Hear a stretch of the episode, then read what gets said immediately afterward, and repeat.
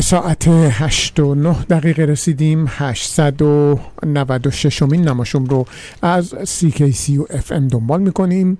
در خدمت خانم نازیلا خلخالی همکار عزیزمون هستیم و برنامه ایشون همونطور که در ابتدای برنامه خدمتون عرض کردم اول البته دومین دوشنبه ماه هست و امشب ضمن اینکه من به شما سلام می‌کنم خانم خلخالی عزیز مثل اینکه قرار هست شما درباره دائرت المعارف ها صحبت بکنید. ابتدا نماشوم تمام شنوندگان و شما آقای فلاحی بخیر خیلی خوشحالم که در دومین دوشنبه ماه نوامبر در خدمت شما هستم. پیش از این که بخوام برنامه رو شروع بکنم و صحبتمو به پیرامون موضوع دارت المعارف صحبت بکنم دو تا نکته هست. اول اینکه فکر می‌کنم که دومین دوشنبه دسامبر دیگه من برنامه مثل الان ندارم. چون فکر کنم 900 امین برنامه خواهد بود. بله. بنابراین این آخرین برنامه من قبل از برنامه معمول و متداولم. پیش از آغاز سال 2019 خواهد بود بله. که بعد در برنامه 2019 رو با یک مطلب با یک سری مطالب جدید شروع می کنم که البته برنامه امشب میشه گفتش که یک مقدار مقدمه بر مطالبی که در سال میلادی جدید شروع خواهم کرد نکته دوم درباره انتخاب این ترانه است که البته همیشه آقای فلاحی به من خیلی لطف دارن قبلش می نویسن نازیلا چه آهنگی می‌خوای بذاری؟ در مورد دولت معارف دانشنامه من هیچ آهنگی پیدا نکردم. هیچ کسی هیچ ترانه نخونده. ولی این رو من انتخاب کردم به خاطر صحبتی که دفعه پیش داشتم درباره ناصرالدین شاه. خوشبختانه وقتی که آدم دوستان عزیزی داره و شنونده های خوبی داره از, از این داستان من خیلی خوشم میاد که با شنونده هام یک جور تعامل داشته باشم. بدونم که شنونده هام به حرف های من حساسن. حالا ممکنه مطلبی رو اضافه کنن به دانسته های یا نادن یا نادن دانسته های من. یا سوالی رو بپرسن که اگر بدونم حتما جواب میدم. اگه ندونم میگم انشالله در برنامه بعد جوابتون رو خواهم داد. و اما برنامه قبل من صحبت درباره ناصرالدین شاه کردم سفرنامه ناصرالدین شاه کردم و یک مقدار برخلاف همه که از پهلوی تعریف می‌کنن خلاصه من از قاجار خیلی تعریف کردم ناصرالدین شاه قاجار رو گفتم. به هر حال همه چی می‌تونست باشه الا شاه و من جمله شاعر خیلی خوبی بود و شعری رو گذاشتم که به تصور من مال ناصرالدین شاه بود. گویا یکی از شنوندگان لطف کردن به من تذکر دادن که این مال عارفه. خب با توجه به اینکه من باز هم شنوندگان دیگری دادم دوست عزیزی که جزو موسیقیدان های خوب شهر آتاوا هم هست خانم کتارین ملک موتی به من گفتن که این ترانه که الان شنیدین جزو اشعار منصوب به ناصرالدین شاه هست اقرب زلف کجت جزو اشعار منصوب به ناصرالدین شاه هست و فکر کنم یک ترانه دیگه هم هست باز اون هم منصوب به ناصرالدین شاه آب حیات. البته منصوب بودن دال بر این نیستش که شاعر نبوده چون می‌دونم که کتاب اشعارش هم منتشر شده. خب این دو نکته رو بعد اول داستان می‌گفتم. تشکر خودم رو از شنوندگان و دوست عزیزم می‌کردم در ابتدا و بعد برم حالا سراغ سفری که کوله بارتون رو ببندین. با هم دیگه می‌خوایم بریم سراغ وادی دائرت المعارف نویسی که این روزها بسیار باب شده. و می‌خوام اصولا درباره این مقوله یک مقدار مفصل صحبت بکنم. مفصل در حدی که ساعت برنامه به هم فرصت میده. مطالبی رو در این زمینه جمع کردم و فکر می‌کنم که بد نباشه که بشنویم. چرا دارت معرف نویسی رو انتخاب کردم؟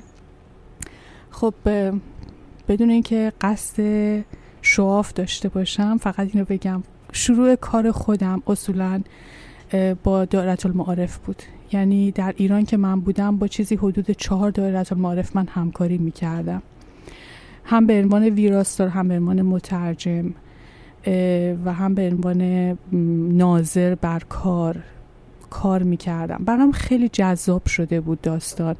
و به خصوص وقتی که می‌دیدم که چه استقبالی میشه و چه یک دفعه بعد از انقلاب چه حجم دارت المعارف نویسی در ایران شروع شده.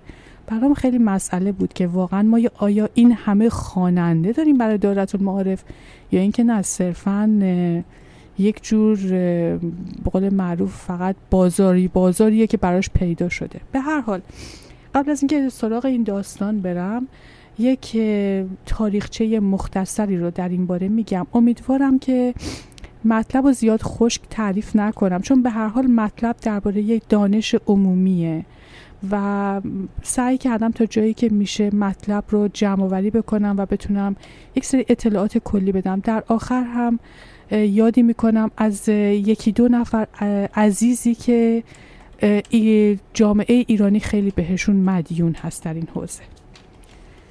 دایره المعارف کتابیه که اونجور که از اسمش برمیاد یعنی دایره‌المعارف دایره دانش.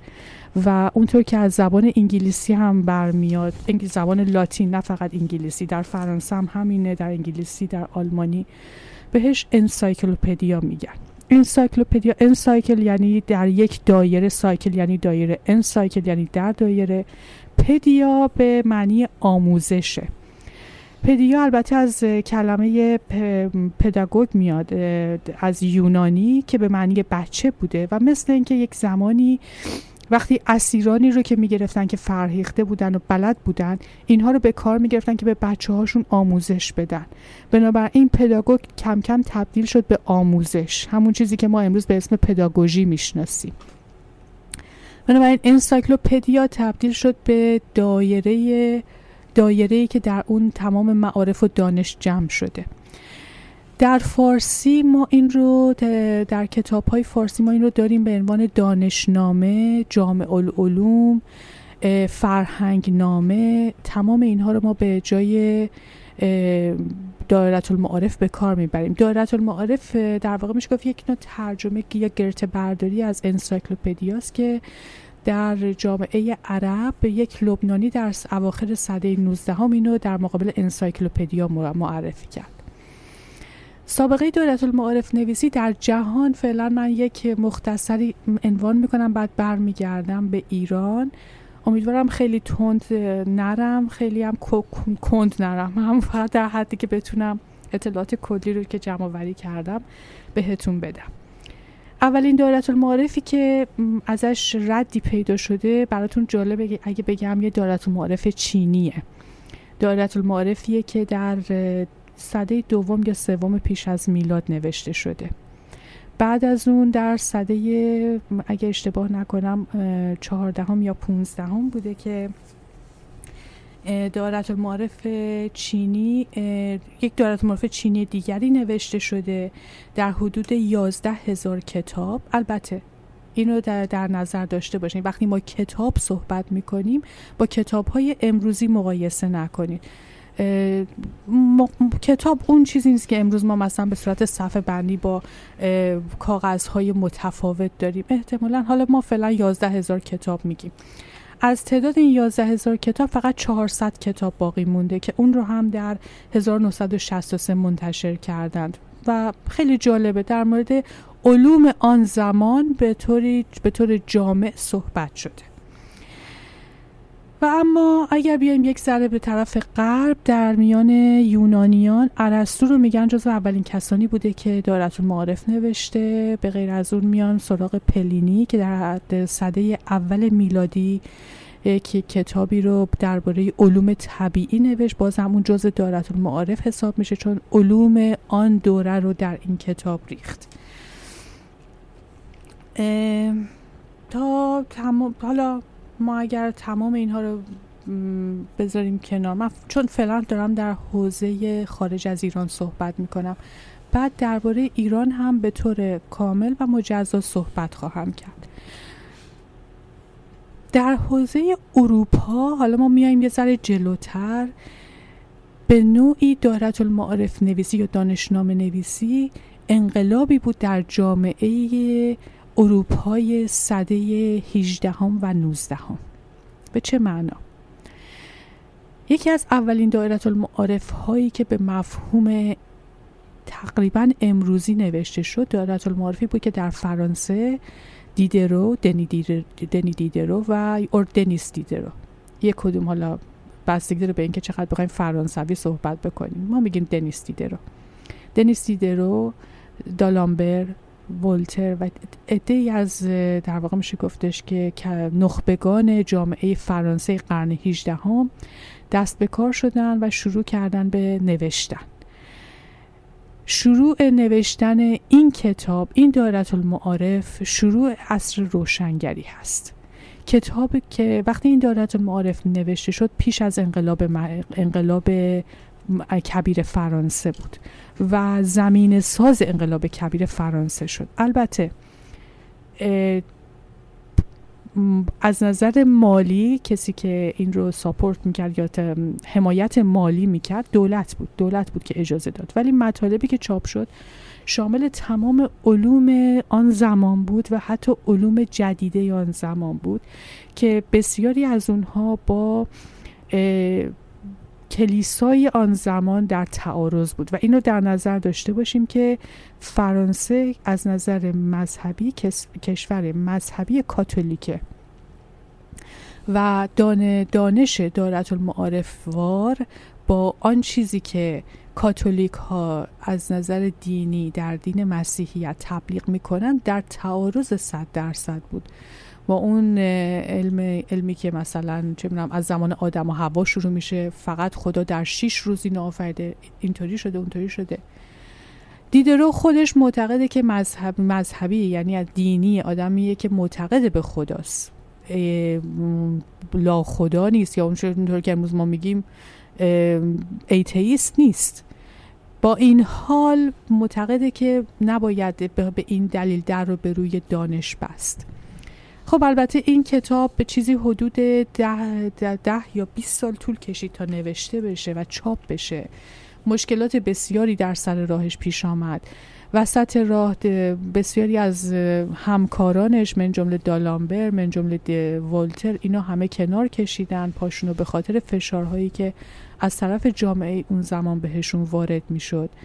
دیدرو به یک وضعیت از نظر مالی خیلی بدی افتاد. خوشبختانه این وسط کاترین کبیر امپراتور روس بهش کمک کرد و کتاب خونش رو به طور کامل خرید و منتها گفتش که اون کتاب خونه تا زمانی که زنده پیشت باشه وقتی که هر وقت بعد پس از مرگت منتقل می‌کنیم به روسیه به کتابخونه روسیه. خب یک سفرم به روسیه کرد. به یا به خاطر تشکر به نوعی سپاسگزاری از اقدامی که کاترین کرده برای حمایت از این مطلب حمایت از این دایره المعارف این رو هم اضافه کنم. دایره المعارف ابتدا قرار بودش یک ترجمه باشه از یک دایره المعارف انگلیسی ولی بعدا خود دیده رو پیشنهاد می‌کنه که بهتره که این نوشته بشه. خب دایره المعارف در 1776 77 78 یعنی حدود دو سه سال طول می‌کشه تا این همه مجلداتش چاپ بشه. گفتید 1976 700 700 میشه بله. قبل از انقلاب کبیر فرانسه درسته. که بعد دیگه بعد از اون انقلاب کبیر فرانسه اتفاق میفته شلوغیا و اینها. بله. و همین داستان البته دیده رو حتی بیناییش رو سر این کار می‌ذاره چون تمام مطالب رو بدون استثنا خط به خط کلمه به کلمه میخونده و وسواس عجیبی در این کار داشته. خب این دارت المعارف فرانسوی میشه. ولی به, به موازات اون باز در اوایل قرن 18 هم مثل اینکه یک موجی اروپا رو فرا گرفته بود به موازات اون در دهه در اوایل صده 18 هم 19 هم 18 هم 19 هم ببخشید. یه مقدار سالا رو قاطی کرده بودم در اوایل صده 19 هم بریتانیکا. دست به در واقع میشه گفتش که انگلستان عده از نخبگان انگلستان دست به اقدام نوشتن و چاپ بریتانیکا می‌کنن بریتانیکا یکی از بزرگترین دائرت المعارف های جهان انگلیسی زبان هست. هم همونی که ما امروز به عنوان انسیکلوپدیا بله. بریتانیکا میشناسیمش بله. این بله. همون در واقع میشه که از قرن اوایل قرن 19 هم شروع شده تا امروز که همچنان ادامه داره بله. نوشتنش البته چاپش میشه گفتش که 1700 1860 1870 اتفاق افتاد و تا الان هم ادامه داره که حتی دیگه الان آنلاین هم بهش میشه دسترسی داشت و اون رو خوند علاوه بر این در آلمان هم باز به نوعی دیگری. همه اینها یک جوری بی ارتباط با کشف جهان باستان هم نیست. یعنی وقتی که اگر بخوایم یک ذره همه اینها رو نگاه بکنیم می‌بینیم که همزمان میشه مثلا با کشفیات باستانشناسی در مصر در کشور در امپراتوری عثمانی یا در ایران کشفیاتی که می‌کنن به هر صورت یه مقدار یا حتی در هند. که علم باعث میشه که علم زبانشناسی یه مقدار تغییر بده دیدگاهشون نسبت به دنیا. خب همین باعث میشه که کم کم فکر کنن که علوم رو باید جمع بکنن یه جا. منتها داستان بر سر اینه که دائرت المعارف نویسی خب مسلما علوم جهان در آن در هر زمانی بسته به همان زمان یک محدوده داره. امروز اگر مثلا ما کتاب دیده رو, رو دارت معرف فرانسوی دیده رو, بخونیم. شاید بعضی از مطالبش حتی به, به نظرم خیلی بچگانه بیاد. با این حال ما باید برگردیم به اون دوره و به اون علومی که در اون زمان بوده و بدونیم که تمام تلاش این بوده که میشه گفت به نوعی انقلاب بوده در چاپ و انتشار و بست و گسترش علم. به طور خلاصه علم رو تعریف کردن هر علمی رو تعریف کردن خودش کلی هنر می‌خواد. واقعا خیلی مشکله. به هر حال همین کار رو ما مثلا در دارت معارف امریکانا می‌بینیم. امریکانا البته دارت معارف جدیدتری مربوط به قرن بیستمه که شروع شده. ولی اون هم بزرگترین دائرت المعارف انگلیسی زبانه و هنوزم که هنوز می‌تونین پیدا بکنین چیزای خیلی مطالب خیلی مفصل و جالبی داره. از دیگر دارت المعارف های اروپایی که می‌تونیم بهش اعتماد کنیم و فرانسوی زبان هست انسایکلوپدی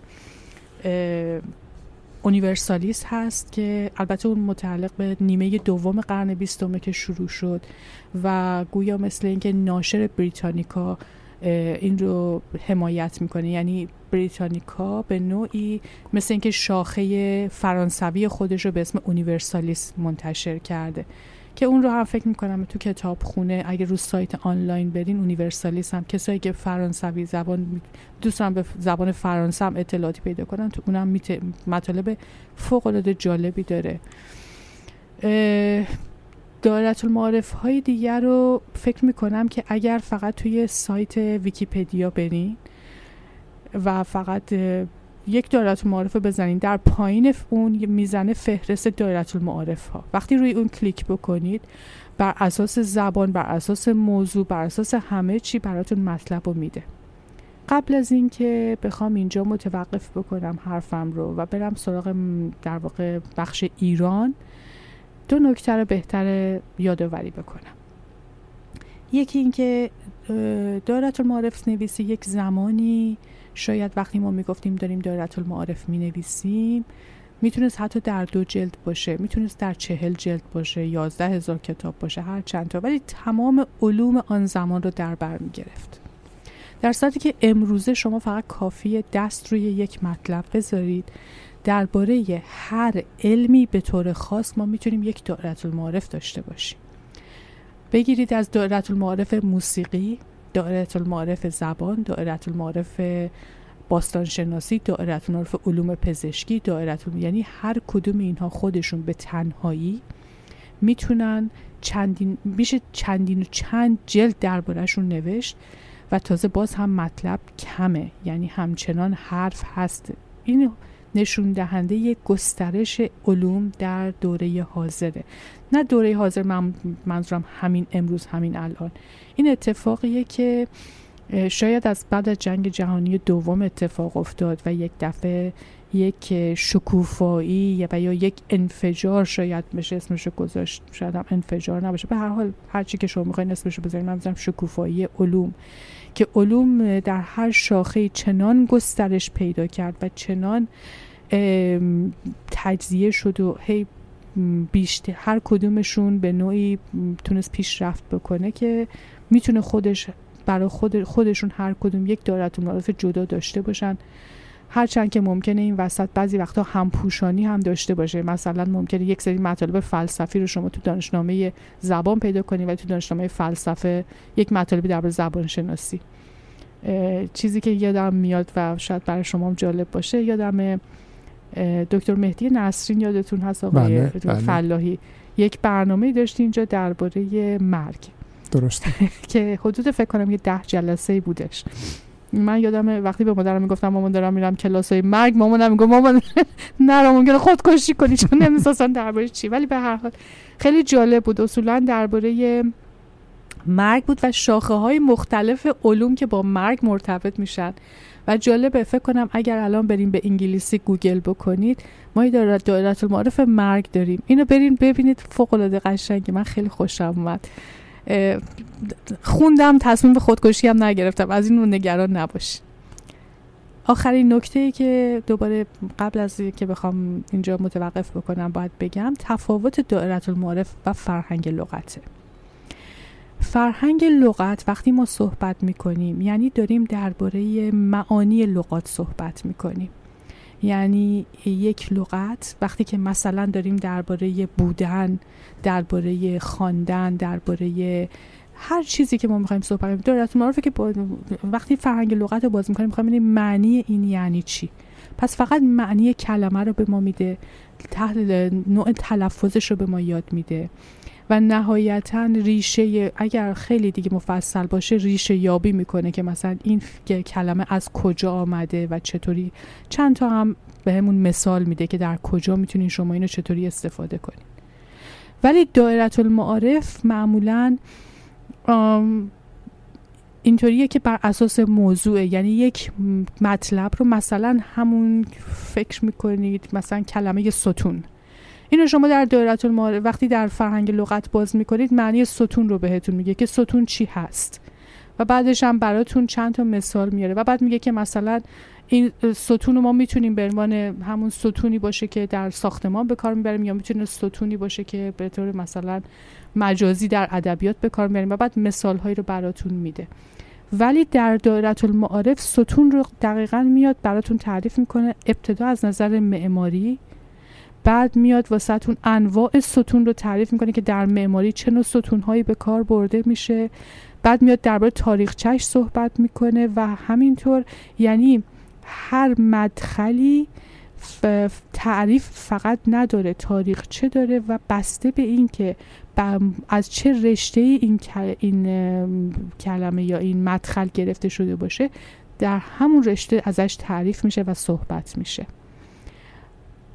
تشابه اینا اینه که هر دو می‌تونن بر اساس الفبا باشن. البته دارت معرف های امروزی ما داریم که موضوعی هم هستن. گاهی هم موضوعی و الفبایی هستن. همینجا من قطع می‌کنم. می‌دونم خسته شدین. استراحت کنید که نوبت ایرانه نوبت بعدی. خیلی ممنون. ترانه رو با هم میشنویم. تو مستری یا من. ترانه علی پژوهشگر با صدای شایان دخت آبدینی منش شعر معروف مولانا.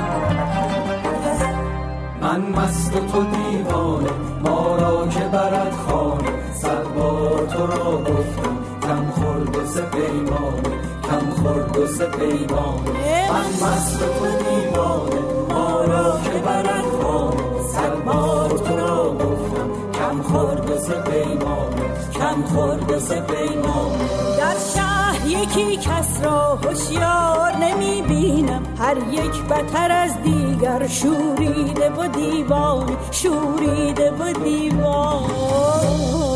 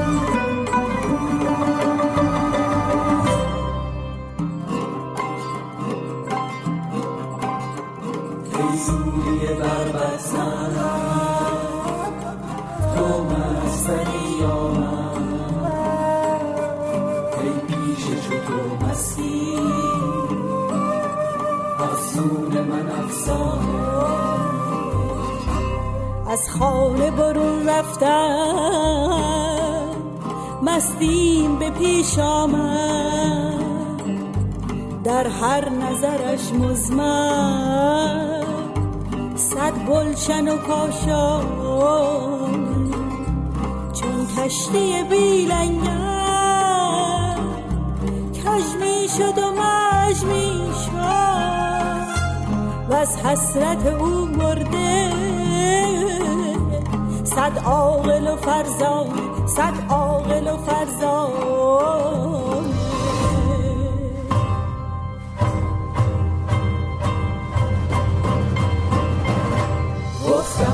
کجایی تو؟ از خر زد و گفته گفتم ز کجایی تو؟ از خر زد و گفته نیمیم ز ترکستان نیمیم ز فرمان نیمیم ز آب و گل نیمیم ز جان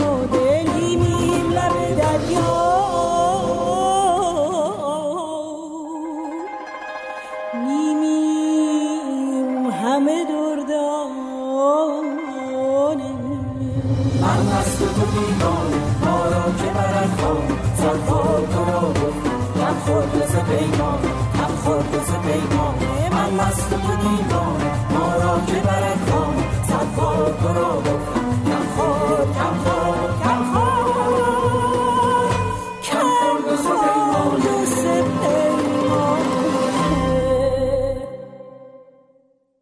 خورد و گروه مستان 8 دسامبر یونیورسیتی آف آتاوا یک نفر نان داشتم اما بینوا دندان نداشت. آن یکی بیچاره دندان داشتم نان نداشت. آن یکی بیچاره دندان داشتم نان نداشت. همای و گروه مستان 8 دسامبر University of Ottawa یک نفر نان داشتم. خب خانم خلخالی عزیز من فکر می‌کنم شما سوالی رو که من خودم رو نگه داشتم و نپرسیدم الان پاسخ خواهید داد و اون. ایرانیکا هست اون حتما. اتفاقا بخش ایران رو تازه الان رسیدیم. بله. خیلی مختصر سعی می‌کنم اول درباره دانشنامه های ایرانی صحبت بکنم و بعد به ایرانیکا هم حتما خواهیم و من. این یه نکته رو خدمتون بگم. شما دوشنبه دومتون در ماه دسامبر تحت تاثیر برنامه 900 قرار می‌گیره. ولی حت ما می‌تونیم استثناء استثناعا برنامه دسامبر شما رو در دوشنبه سوم برگزار بکنیم. این امکان رو شما نادیده نگیرید. اگر باشه که من بله به چرا. که نه؟ آره این امکان هست باشه. و نزدیک یلدا هم خواهد شد و این کار رو می‌تونیم بکنیم. من من که دوست دارم برای اگه اگه شنوندگان دوست دارن صحبت منو بشنون منم از خدا میام بله. اینجا. و به حال اینو ما با هم بررسی می‌کنیم و روش فکر می‌کنیم. انشاءالله بله. خب.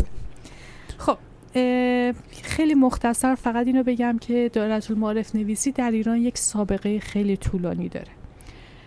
یکی از اولین دایره المعارف ها یا دانشمند من دانشنامه ترجیح میدم شاید بگم خیلی هم بهتر باشه. یکی از اولین دانشنامه هایی که به زبان فارسی میانه نوشته شده دینکرت هست و بند و بند هوشن. که اینها هر دو از درباره دین زرتشتی هست. منتها فقط هم درباره دین زرتشتی نیست بلکه در مورد مسائل مختلف هست که در دین زرتشتی ممکنه صحبت بشه. دینکرت حدود نه نسک بوده یا نه دفتر بوده نه نسک بوده یا نه دفتر بوده که اینها فعلا دو دفتر اول گم شده. مفقود دفتر سوم هم بخشیش نیست. و ولی ما بقی هست. درسته که دینکرت به نوع دینکرت به نوعی در واقع کتاب دارت دانشنامه زرتشتی حساب میشه ولی صرف درباره علوم زرتشتیه درباره مثلا حکمت اخلاقی کتاب هفتم درباره سرگذشت افسانه ای زرتشت. کتاب هشتم خلاصه ای از 21 نس- نسک اصلی اوستا هست. در صده های نهم و دهم پس از میلاد آذر فرنبق فرخزادان. و آذرباد امیدان اونو گردآوری کردند. ولی به هر حال اون هم که ما در دست داریم همین هست. همون گردآوری بعد از حمله اعراب اه، به غیر از این ما کتاب ما دارت معارف های دیگری داریم که در قرون اسلامی نوشته شده. در صده های نخستین پس از حمله اعراب می‌دونیم که در بغداد یک گروهی جمع شدن که اینها به عنوان مترجم بودن و جنبش ترجمه یکی از معروفترین جنبش های دوره اسلامی بود که ایرانی ها در اون نقش خیلی بزرگی داشتن. ایرانی ها در اون نقش خیلی بزرگی داشتن. اه، و چون که کتاب هایی رو از یونانی، سوریانی، پهلوی و هندی به زبان عربی ترجمه می کردن و همین باعث شد که دانشنامه نویسی هم خیلی اتفاقا به قول معروف شکوفا بشه و رواج پیدا بکنه. از دانشنامه های صده مثلا صده سوم می‌تونیم عیون الاخبار ابن قتیبه دینوری رو بگیم. احساء العلوم فارابی مفاتیح العلوم خارزمی رساله اخوان الصفا مال صده چهارم جامع العلوم فخر رازی درت و تاج نفائس الفنون. ولی بذارین یک چیزی رو براتون بگم. یکی از دانشنامه هایی که ما در دست داریم دانشنامه علایی تعلیف ابن سینا هست. دانشنامه علایی یکی از اولین دانشنامه هایی که به زبان فارسی نوشته شده. ما همیشه درباره زبان فارسی و نجات زبان فارسی توسط شاهنامه خیلی شنیدیم. هیچ شکی هم اصلا در این داستان نیست. یعنی حرفی رو که الان می‌خوام بزنم نقض این نیستش که فردوسی چه کار عظیمی کرد. ولی این رو در نظر داشته باشیم. در دوره ابوری در دوره ابوریحان بیرونی و ابن سینا ابوریحان بیرونی رو از نظر علوم هیچ کس نمی‌تونه حتی امروزه با اون برابری بکنه. بنابراین وقتی حرفی رو می‌زنه واقعا میشه بهش اعتقاد پیدا کرد. زمانی که می‌خواسته کتابی رو بنویسه کتاب علمی رو بنویسه خود ابوریحان بیرونی میگه که دلم می‌خواد این کتاب رو به فارسی بنویسم. منتها واژگان زبان فارسی به قدری کمه که فکر می‌کنم که برای نوشتن این کتاب کم میاره. این رو داشته باشید. درست چند سال بعد چون ابن سینا و ابو ریحان تقریبا هم دوره بودن. ابن سینا دانشنامه علایی رو به زبان فارسی می نویسه دانشنامه علایی درباره علوم آن زمان هست. کتابش رو فکر می‌کنم آنلاین می‌تونید پیدا بکنید. چیز حدود 280 صفحه هست. این کتاب در زمان خودش میشه گفت انقلابی بود. انقلاب زبانی بود. انقلابی بود که زبان فارسی رو از نظر علمی پرورش داد. اصطلاحات فارسی که در اون به کار می‌بره برای علومی مثل منطق، ریاضیات، الهیات، طبیعیات یا مثلا برای کیهان شناسی، هندسه، حساب اینها همه واقعا انقلابی در زبان فارسی اصطلاحات علمی بسیار زیباییه که به کار می‌بره. بگذریم. حال می‌خوایم بریم به سراغ دانه دارت المعارف نویسی امروزی. دارت المعارف نویسی امروزی خود حکایت بسیار جذابی داره. می‌دونیم که یکی از اولین دائرت الما دانشنامه ها یا حالا چون اسمش الان دیگه دائرت المعارف مصاحب شده می‌خوام درباره مصاحب صحبت بکنم.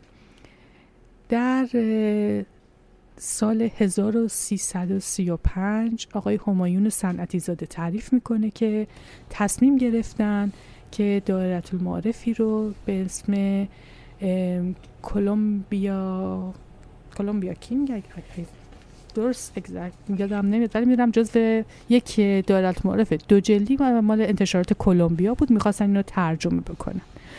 آقای همایون صنعتی زاده که واقعا جزو مفاخر امروزی ما هستند حالا انشالله بعدا در یک فرصتی حتما درباره ایشون صحبت خواهیم کرد. به دنبال یک نفر میگشتن که بتونه سرپرستی این کار رو به عهده بگیره. خب سرپرستی خیلی رو به عهده نپذیرفت و بذارید اینجا بگم از جمله اونها شجاعالدین شفا بود. گفت به هیچ عنوان حاضر نبودم این رو به دست اون بسپارم. دنبال کسی میگشت که دقت علمی فوق‌العاده بالایی داشته باشه. با هر کسی صحبت کرد این طرف اون طرف. بر حسب تصادف کسی به ایشون دکتر غلام حسین مصاحب رو معرفی کرد. دکتر غلام حسین مصاحب از نوادر روزگار ما بودند و هستند و خواهند بود. ایشون دکترای ریاضی داشتند به زبانهای فرانسه، انگلیسی و فارسی و آلمانی تسلط داشتند. از شاگردان برگزیده برتراند راسل بودند. و بسیار آدم دقیقی بودن کتابهایی رو درباره جبر رو درباره خیام جبر خیام نوشتند.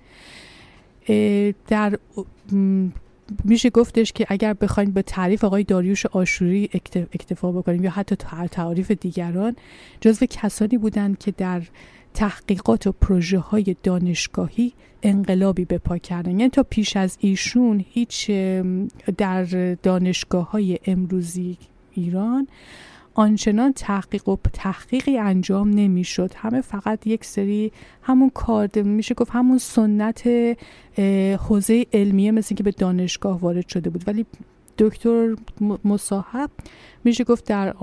گفت در آموزش عالی و در دانشگاه ها انقلابی برای تحقیق برپا کردن با این پیش زمینه آقای سن سنتی زاده آقای دکتر غلام حسین مصاحب رو انتخاب می‌کنه با یک ناشر لبنانی در واقع میشه گفتش که با یک ناشری که همون ناشر کلمبیا بوده دان- دانشنامه کلمبیا بوده و در لبنان پیداش می‌کنه باهاش صحبت می‌کنه بتونه از طریق اون ساپورت مالی رو به حمایت مالی رو بگیره.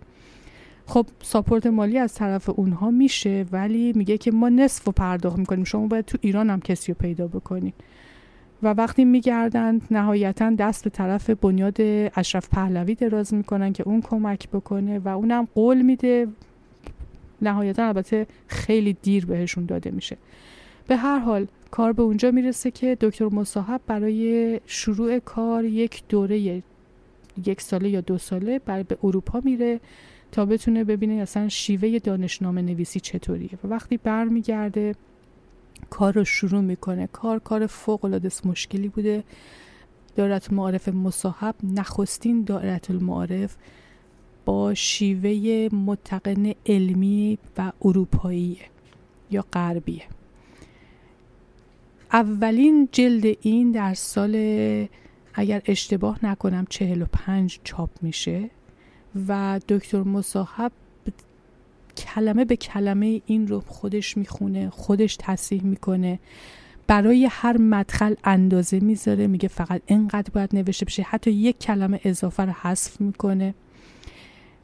ترجمه دانشنامه دانشنامه کلمبیا نیست. برای اینکه می‌بینه خیلی مطالبی که درباره ایران یا نیست یا احتیاج داره اضافه بشه. علاوه بر اینکه مطالبی که در دانشگاه در دانشنامه کلمبیا نوشتن با توجه به اینکه فکر می‌کردن خواننده خیلی چیزا رو می‌دونه خیلی مطالب رو ننوشته بودن. بنابراین مجبور بودن خیلی از مدخل ها رو با توجه به مخاطب ایرانی تغییر بدن. جلد اول 45 چاپ میشه ولی جلد دوم در دو قسمت در سال 57 چاپ میشه.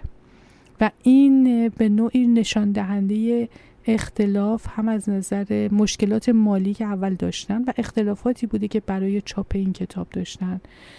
دکتر مصاحب خود در سال 58 به خاطر سکته قلبی فوت می‌کنن و کتاب میشه گفت که جلد دوم که در دو قسمت بوده جلد دوی یک و جلد دوی دو زیر نظر برادر ایشون منتشر میشه که البته اولا خب خیلی دیر بوده برای چاپش یه دفعه فاصله یه ده دوازده سالی فاصله بوده. ضمن اینکه دیگه دکتر مصاحب اون نظارتی رو که بر جلد یک داشته بر این جلد نداشته بنابراین یک سری مشکلاتی در این دانشنامه بوده. اما اینو که بگذریم بریم به جلوتر می‌رسیم به دارت المعارف اسلام. که در هلند منتشر شده بوده به سه زبان انگلیسی، آلمانی و فرانسوی. این دارت المعارف رو بسیاری از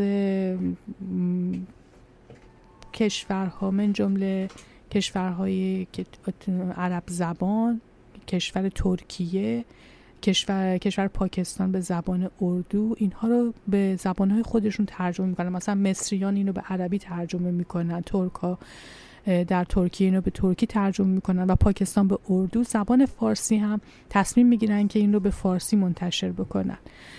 کسی که این کار به عهده می‌گیره مرحوم دکتر احسان یارشاتر هست. دکتر احسان یارشاتر کتاب رو برای ترجمه در دست می‌گیره.